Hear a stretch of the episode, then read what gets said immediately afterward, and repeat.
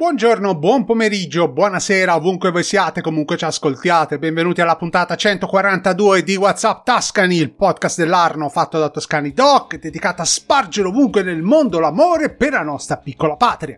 Ogni venerdì proviamo a spiegarvi cos'è che rende questa regione così particolare raccontandovi le storie dei posti, dei prodotti, della gente che hanno reso questa terra unica al mondo.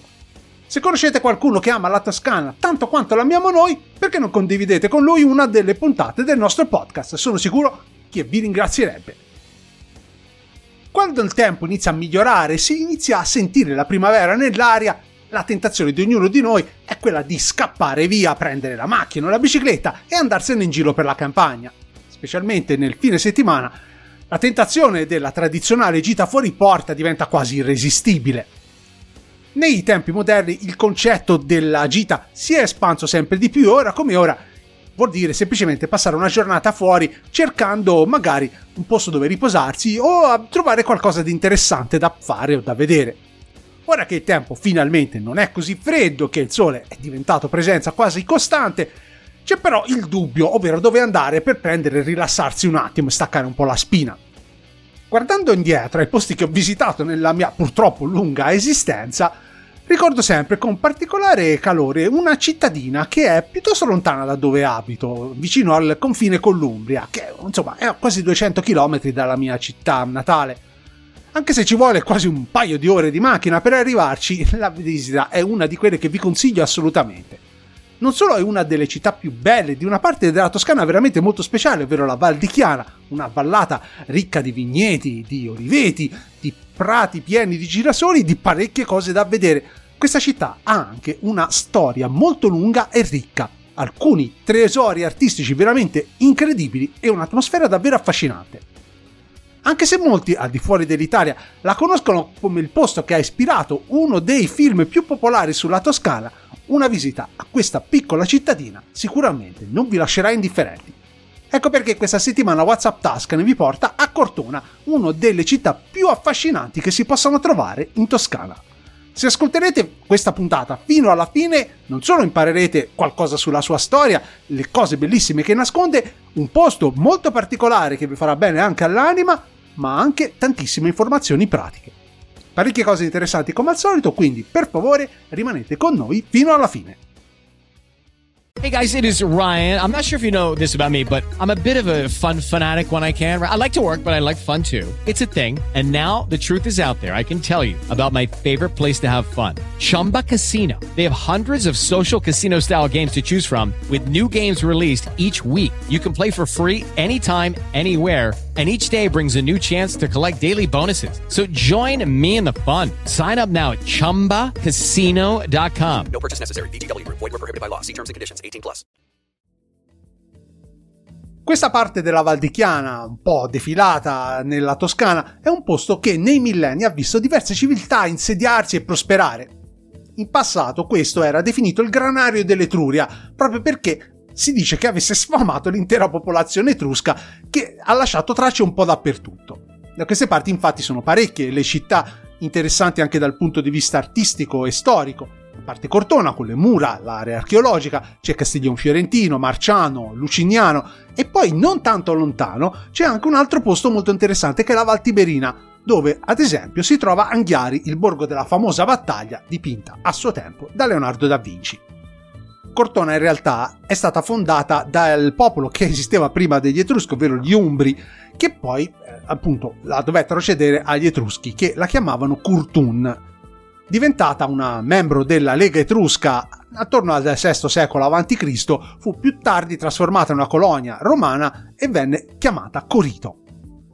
La lunga Pax Romana fece praticamente scomparire Cortona dagli annali della storia e viene nominata qualche secolo dopo, quando l'impero romano era veramente vicino alla fine. Nelle ultime parti delle guerre gotiche, cioè quelle che andarono dall'anno 535 all'anno 554, la città di Cortona fu conquistata dai Goti e completamente distrutta. Se nell'alto medioevo questo posto divenne sempre meno importante, se ne trovano delle tracce a partire dal XIII secolo, quando divenne una roccaforte della fazione ghibellina, ovvero quella che era a favore del Sacro Romano Impero. Questa piccola città-stato era però circondata da molte città guelfe, il che voleva dire che era protagonista di tantissime guerre, tantissimi combattimenti, il che spiega perché le mura fossero rinforzate e continuamente mantenute in buon ordine durante i secoli.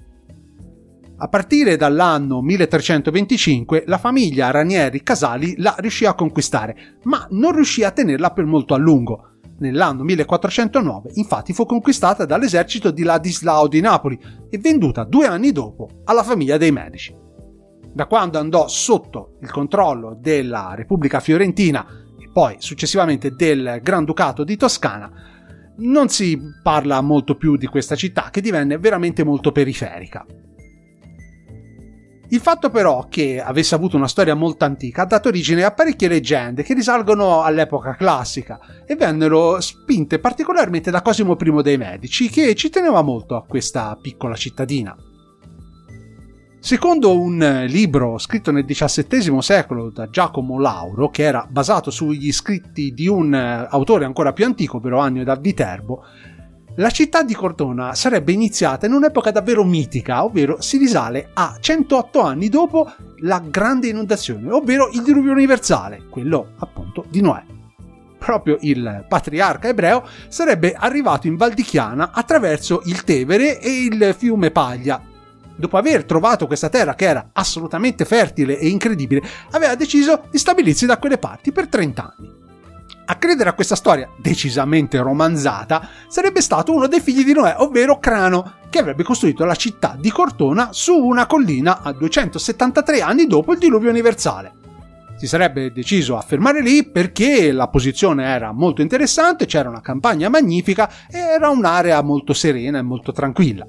La cosa francamente sembra una panzana clamorosa, però, insomma, mm, era difficile per le persone del posto ammettere che Cortona fosse nata non si sa bene come, non si sa bene quando e che fosse diventata importante per poi dopo diventare, invece, una cittadina come tante altre. Stranamente, per un posto che sembra abbastanza sperduto attorno al nulla, Cortona è collegata molto bene con la viabilità ordinaria. Infatti, Basta prendere la 1, l'autostrada del Sole, raggiungere il raccordo autostradale Bettolle-Perugia e prendere l'uscita per Cortona, seguire poi le indicazioni. C'è però un piccolo problema se arrivate in auto. Se non siete residenti del posto non potete parcheggiare all'interno delle mura di Cortona. Fortunatamente però, come succede anche a Perugia e in altre cittadine dell'Umbria, ci sono molti parcheggi gratuiti. Noi vi consigliamo caldamente di parcheggiare al parcheggio dello Spirito Santo. La ragione è abbastanza semplice. Se parcheggiate lì potete prendere le scale mobili che vi risparmieranno una scarpinata clamorosa e vi porteranno direttamente in piazza Garibaldi, dove c'è soprattutto il belvedere di Cortona. Un posto assolutamente consigliabile perché all'orizzonte si può scorgere da una parte il lago Trasimeno e ancora più in lontananza la vetta del Monte Amiata, che ha quasi 150 km di distanza. Un posto davvero particolare per iniziare l'esplorazione di questa città davvero unica. Al di fuori dell'Italia, eh, questo piccolo borgo è molto conosciuto per aver ispirato un romanzo dell'autrice Frances Meyer, ovvero Under the Tuscan Sun, dal quale è poi stato tratto, parecchi anni dopo, un film che aveva Raul Bova come protagonista. Molti stranieri quindi vengono qua pensando di trovare i posti che sono stati ritratti nel romanzo o nel film, che poi in realtà non era stato girato proprio a Cortona. Però, a parte questo, ci sono tantissime cose da vedere tante da non eh, riuscire a vederle tutte in un giorno. Quindi, se per una gita fuori porta bisogna che scegliate qualche cosa da vedere, qualcosa da non vedere, se avete invece un fine settimana è perfetto perché in due o tre giorni riuscirete a scoprire tutto quello che c'è dentro a Cortona e nei dintorni. Vi consigliamo però di prendere la macchina, parcheggiarla e dimenticarvela perché è un borgo che si presta molto bene ad essere girato a piedi in maniera lenta. In questo caso la moda dello slow tourism è abbastanza consigliabile. Vi consiglio di partire da Piazza Garibaldi, quindi fermarsi un attimo, vedere le cose che si possono osservare dal belvedere e poi raggiungere Piazza della Repubblica, che è sicuramente la più suggestiva. Qui è dove il Cardo e il Decumano, ovvero le strade principali della colonia romana, erano, eh, si incrociavano e quindi sorgeva qua il foro che era la sede degli edifici pubblici e delle attività commerciali più importanti. La cosa non è cambiata nonostante siano passati 2000 anni, infatti in Piazza della Repubblica si trova il Palazzo Comunale, che è caratterizzato da una grande scalinata d'ingresso e dalla Torre dell'Orologio, che è molto particolare, e poi accanto il Palazzo dei Capitani del Popolo, che è anche conosciuto come Palazzo Passerini. La via più caratteristica di Cortona non è tanto lontana, è via Iannelli, e racchiude in sé l'atmosfera medievale e l'aspetto che aveva un tempo Cortona. Molto caratteristiche, in effetti, sono le case che sono di pietra, con il piano superiore che è a sbalzo sulla via, sorretto da travi e dai cosiddetti saettoni in legno. È una cosa davvero particolare che succedeva un po' nel Medioevo, per ragioni abbastanza particolari, perché il terreno ovviamente in città costava molto caro, quindi l'unico modo che avevi per costruire un po' di più era quello di prendere e magari allungare un attimo una delle stanze e farla andare un po' per la strada. Passanti sotto erano da un lato abbastanza contenti perché magari potevano ripararsi dalla pioggia, dall'altro invece un pochettino meno perché, non so se lo sapevate, ma insomma nel Medioevo non c'erano le fognature normali, quindi quando uno aveva fatto i suoi bisogni li buttava per strada, il che mm, poteva essere abbastanza pericoloso e molto, molto sgradevole. Comunque, eh, onestamente, se amate l'architettura o anche solo viaggiare con la mente, questa è una strada ideale per fermarsi, osservare e magari avere un'idea di come poteva andare la vita nel Medioevo. Se poi invece andate a giro solamente per prendere delle foto da poi postare su Instagram o su TikTok dove cavolo vi pare, questo è un posto che vi consigliamo vivamente perché ci sono degli angoli abbastanza interessanti. Da Piazza della Repubblica eh, c'è un'altra piazza molto vicino che è Piazza Signorelli che porta il nome di un pittore cortonese molto conosciuto, Luca eh, Signorelli. Qui si trova anche il teatro che porta il suo nome, costruito a metà dell'Ottocento, che è molto caratteristico, un po' piccolino ma abbastanza interessante. Oltre a questo, proprio in questa piazza c'è il Palazzo Casali, che è la sede del MAEC, il museo dell'Accademia Etrusca e della città di Cortona. Oltre a questo, museo che vi consiglio davvero di visitare perché è molto interessante, molto eterogeneo, ci sono diverse cose all'interno, non solo etrusche, ma anche di altri periodi storici All'interno c'è anche l'archivio storico e la biblioteca comunale. Scendendo poi per via Casali si arriva a Piazza del Duomo, dove si trova la cattedrale di Cortona. Onestamente, personalmente non mi è mai sembrata sto granché, una delle tante chiese in stile romanico, però all'interno ci sono comunque delle opere d'arte piuttosto interessanti. Sicuramente una passeggiata in centro potrà darvi l'occasione di vedere parecchie cose davvero molto intriganti. La parte più interessante di Cortona però non si trova esattamente in centro, ma a pochi minuti dalla Basilica di Santa Margherita. Sarebbe quindi la fortezza di Girifalco, che è situata sul punto più alto di Cortona. La fortezza fu costruita nel 1556 nell'angolo nord-est del quadrilatero della cinta muraria, nel punto più alto della città, a volerla fu Cosimo I dei Medici, ovvero il primo Granduca di Toscana, che riteneva particolarmente importante rafforzare le fortificazioni che difendevano il confine del suo regno. La fortezza però non è stata completamente costruita da nuovo, ma sorge sul posto dove esistevano già strutture esistenti, una fortificazione che risale addirittura all'epoca degli Etruschi, che venne poi naturalmente prima distrutta e ricostruita varie volte sia in epoca romana che in epoca medievale.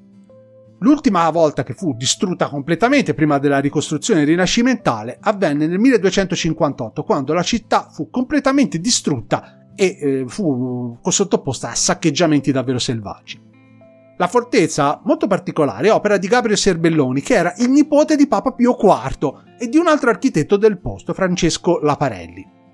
La costruzione è a forma trapezoidale con quattro grandi bastioni e resta un bel esempio dell'architettura militare del Cinquecento. Dopo la ricostruzione in epoca moderna, che costò peraltro parecchi soldi, non si hanno notizie di battaglie che si siano svolte attorno ad essa. Come per tutte le altre fortificazioni della provincia d'Arezzo, la pace della quale godette il Granducato di Toscana dopo la guerra di Siena, che si chiuse nell'anno 1556, fece sì che la fortezza restasse completamente inutilizzata, cosa peraltro successo anche alle mura attorno a Lucca. Oggi è stata reinventata come una location per organizzare delle mostre oppure eventi particolari, che ne so, esposizioni, mostre temporanee, manifestazioni artistiche, culturali, scientifiche. La cosa che però la rende più interessante per i turisti che arrivano da fuori è il panorama che si vede dal bastione di Santa Margherita. Da lassù infatti si può osservare tutta la Val di Chiana. La fortezza di Girifalco è aperta solitamente dalle 10 fino attorno alle 20. L'ingresso non costa nemmeno particolarmente caro, il biglietto intero costa 5 euro, il ridotto 3. Durante però il Festival internazionale di fotografia che si tiene a Cortona, Festival on the Move, il prezzo del biglietto sale di 1 euro, però è un evento che comunque vi consiglio di visitare. Ci sono stato parecchi anni fa e l'avevo trovata una manifestazione piuttosto interessante, naturalmente, se vi piace la fotografia. Altrimenti, sicuramente, vale la pena di arrivare da queste parti anche solo per godere delle viste particolari migliori di quelle che potete avere dal Belvedere. Come succede in tante altre città della Toscana, ma non solo, le bellezze più straordinarie di questa cittadina si possono trovare nelle chiese. Anche se non siete dei grandi fan di questo tipo di turismo, vi consiglio di visitarne almeno tre, che sono molto diverse tra di loro e sicuramente molto interessanti. La chiesa monumentale di San Niccolò è un po' una contraddizione quando insomma eh, vedi il nome monumentale ti aspetteresti una struttura maestosa, imponente. In realtà invece è tutto il contrario, è piccolissima. È una chiesa che si trova nella parte alta di Cortona ed è decisamente nascosta, non semplicissima da trovare. Magari chiedete alla gente del posto, sapranno indicarvi dov'è. L'esterno risulta in questo caso molto semplice, una facciata in pietra molto normale, un piccolo porticato, niente di particolare, ma una volta che, che entrate dentro un, l'effetto è veramente particolarissimo perché è ricchissima di colori, ricca di decorazioni, soffitto a cassettoni. Una cosa incredibile perché non è normale per noi immaginarsi una chiesa così colorata. Sull'altare maggiore si trova il gonfalone della compagnia di San Niccolò, che è quella che ne commissionò la costruzione tanti secoli fa. Questo gonfalone però nasconde una sorpresa. All'interno c'è un meccanismo di apertura che mostra un dipinto nascosto che raffigura una scena religiosa, quindi una Madonna con il bambino. È una chiesa davvero molto piccola, però almeno una sosta ve la consiglio davvero, perché è davvero particolarissimo come posto, un'atmosfera molto interessante. Mentre andate da quelle parti c'è anche poi la chiesa di San Francesco, la riconoscerete molto facilmente perché c'è una grande scalinata d'ingresso. Personalmente non l'ho mai trovata particolarmente interessante, però insomma una fermata potete anche farcela. Per vedere una delle chiese forse più singolari, però dovete andare un po' fuori dal centro storico di Cortona, dove potete trovare Santa Maria delle Grazie al Calcinaio, una chiesa abbastanza suggestiva che risale però al Rinascimento. Il nome è decisamente particolare, il Calcinaio è il posto dove ovviamente si, è stata costruita nel tempo la frazione di Cortona. Il nome però deriva da una leggenda locale. Secondo questa leggenda, la domenica di Pasqua dell'anno 1484, un'immagine sacra della Madonna col bambino che era stata dipinta sulla parete di una vasca che era usata per conciare il cuoio, iniziò di colpo a fare dei miracoli. Il primo miracolo venne più o meno ignorato, il secondo, il terzo, poi a un certo punto la gente del posto iniziò a considerarla veramente un'immagine miracolosa, tanto da decidere di raccogliere dei fondi per costruire la chiesa. Il progetto venne finanziato dalla corporazione dei calzolai che avevano parecchi negozi proprio nella zona e affidarono il progetto a Francesco di Giorgio Martini, un architetto del posto anche abbastanza conosciuto. Al contrario della chiesa di San Niccolò, questa invece ha un aspetto imponente, una cupola che si vede dal centro di Cortona, che è anche abbastanza lontano. L'esterno quindi è veramente molto particolare. Però per raggiungerla dovete scendere parecchio, una stradina sterrata, non particolarmente complicata, però insomma, meglio saperlo. L'interno non è decisamente altrettanto impressionante come l'esterno, però ci sono parecchi dipinti del 500 che potrebbero anche valere la pena di farci una fermata. La chiesa però forse più particolare che c'è a Cortona è un po' fuori, è l'edificio dedicato alla patrona della città, ovvero Santa Margherita. La basilica è un'attrazione davvero particolare perché la facciata, che è stata rifatta nell'Ottocento, nasconde lo splendore di una basilica che è stata costruita invece qualche secolo prima, nel 300. Quello che stupisce sono le volte, le colonne, gli elementi strutturali che sono colorati di colori molto vividi e lasciano i visitatori quasi senza fiato. Oltre alla bellezza dell'edificio ci sono diversi dipinti e monumenti di rilievo che sono dedicati alla Santa di Cortona anche se, come vi ho detto, mm, girare per chiese non è una cosa che prediligete. Una visita a questo edificio sicuramente merita. La basilica è a circa 700 metri dal centro di Cortona sul Monte Egidio, però non è particolarmente difficile da raggiungere, vi basterà una quindicina di minuti a piedi. Sicuramente è una visita molto interessante che potrà arricchire la vostra giornata e magari farvi perdere un po' delle calorie che avete accumulato magari mangiando delle schiacciate oppure qualcos'altro a giro per i bar di Cortona. Se arrivate qua in macchina, c'è un posto che non si trova a molti chilometri di distanza, che è davvero particolare, della, del quale magari ignorate completamente la conoscenza. Anch'io, ci sono andato diverse volte a Cortona, non mi sono mai fermato da queste parti, perché non sapevo che esistesse, non sapevo eh, soprattutto che avesse avuto una certa importanza dal punto di vista storico e religioso. Per chi è alla ricerca della pace e della tranquillità interiore, c'è un posto immerso nella natura della Val di Chiana che è sicuramente il luogo ideale, l'Eramo delle Celle. Questo complesso dalla grande spiritualità è a 5 km dal centro storico di Cortona ed è famoso per aver a lungo ospitato San Francesco. Secondo la tradizione, il poverello avrebbe scritto proprio qui il suo testamento spirituale. La storia però di questo posto inizia ben prima dell'arrivo del santo di Assisi, il nome della località tradisce l'antica presenza di tante piccole grotte che erano state ricavate nella roccia e erano utilizzate dai pastori e dai contadini locali per ripararsi da un temporale, dalle intemperie o per altri scopi. I torrenti in questa zona, però, erano soprattutto forti, molto, molto potenti, e la forza dell'acqua veniva sfruttata per alimentare dei mulini. San Francesco sarebbe arrivato a Cortona nell'anno 1211 insieme a frate Silvestro, uno dei suoi aiutanti storici fu grazie all'aiuto di un signorato del posto, Guido Vagnotelli, che conobbe questo luogo che è situato sulle falde del Monte Sant'Egidio. Il poverello se ne innamorò subito e ricavò subito delle celle, una tra le quali soggiornò più volte fino a pochi mesi prima di morire. All'eremo delle celle, San Francesco nel 1226 avrebbe scritto quello che venne definito il suo testamento spirituale. La presenza segnò le genti del posto, tra cui la Santa Margherita da Cortona, che divenne la terza perla del francescanesimo. Dopo la morte di Francesco l'ermo Le Celle venne sistemato ed ampliato da Frate Elia e poi successivamente dagli altri abati.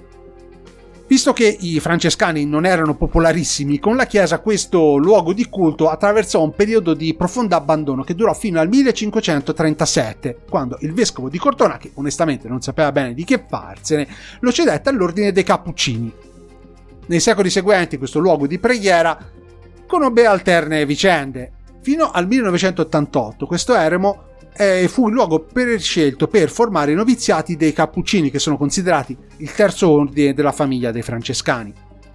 Attualmente in questo complesso vivono pochi frati che accolgono i pellegrini e chiunque sia desiderosa di trascorrere del tempo in un luogo mistico a stretto contatto con la natura.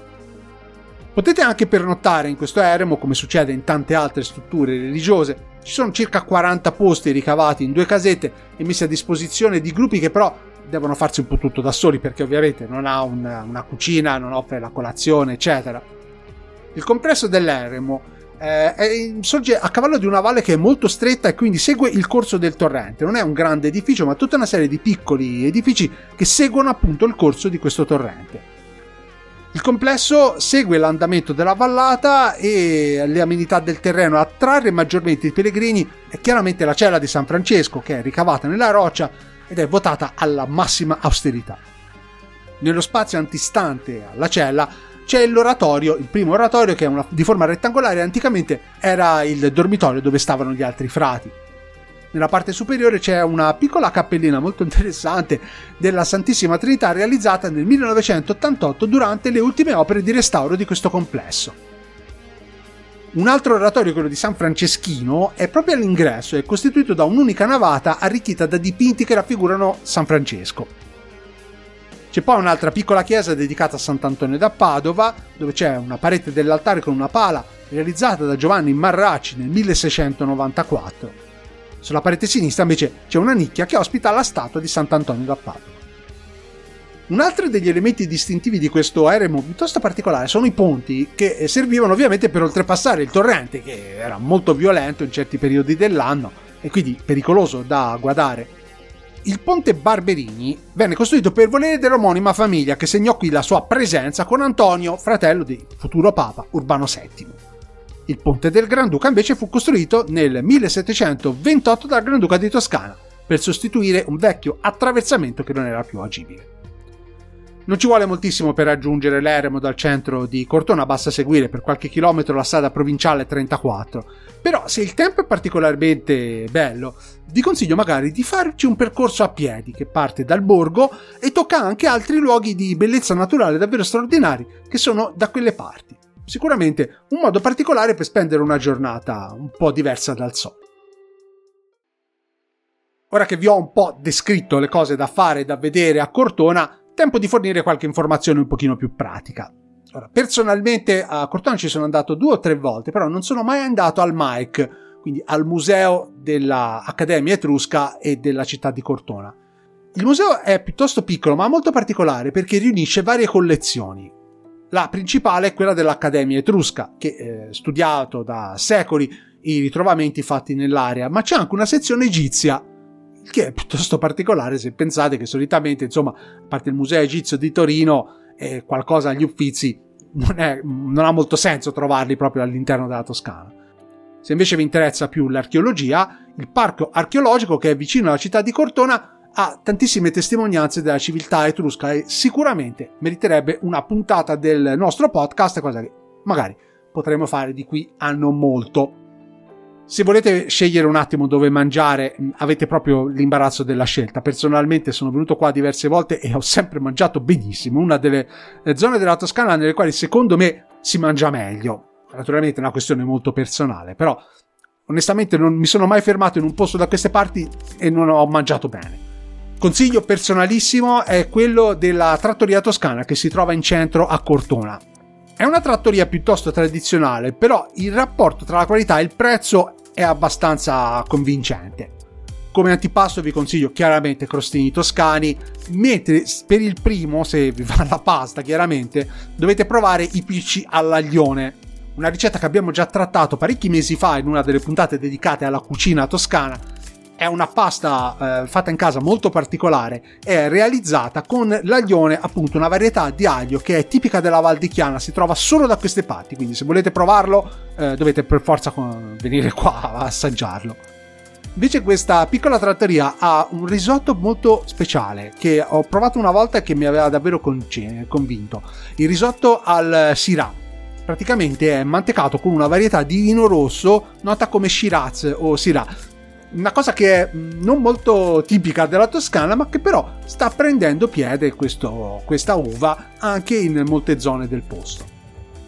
Tecnicamente non è proprio in Toscana, ma è, proprio, eh, è in Umbria, proprio passato il limite, però vi consiglio vivamente di andare a visitare Castiglione del Lago, uno dei borghi più belli della regione dell'Umbria, e sorge sulle sponde occidentali del lago Trasimeno. Ovviamente, oltre alla spiaggia del lago, il borgo ha un centro storico medievale molto particolare e alcuni monumenti, come il Palazzo della Cornia e la Rocca del Leone. Da Cortona eh, si, si, può raggiungere il lago Trasimeno, che è il quarto lago più grande d'Italia. Ci sono parecchi borghi interessanti, tra cui quello di Panicale, il villaggio di pescatori di San Feliciano, ma soprattutto è importante perché da qui partono diverse escursioni, se, specialmente se siete appassionati di trekking. Non è esattamente vicinissimo, a Cortona ci vuole circa mezz'ora in auto, però sicuramente se avete un pomeriggio da passare in più, io un salto ce lo farei.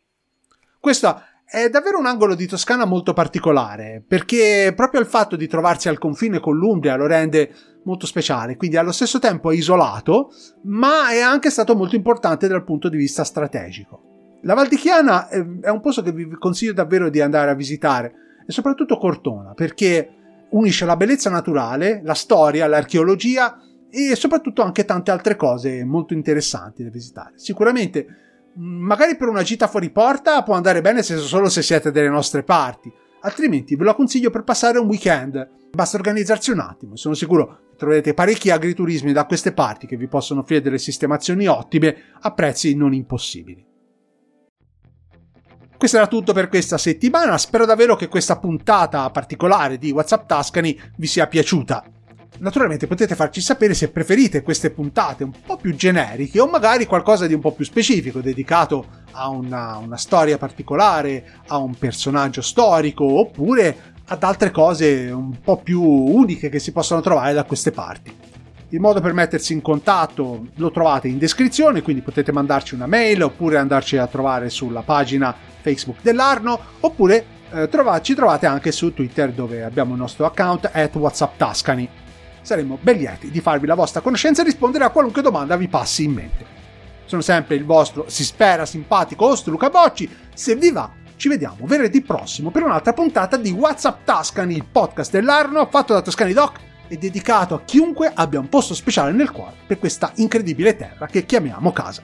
Grazie per essere arrivati fino alla fine dell'episodio e come al solito, ciao ciao gente!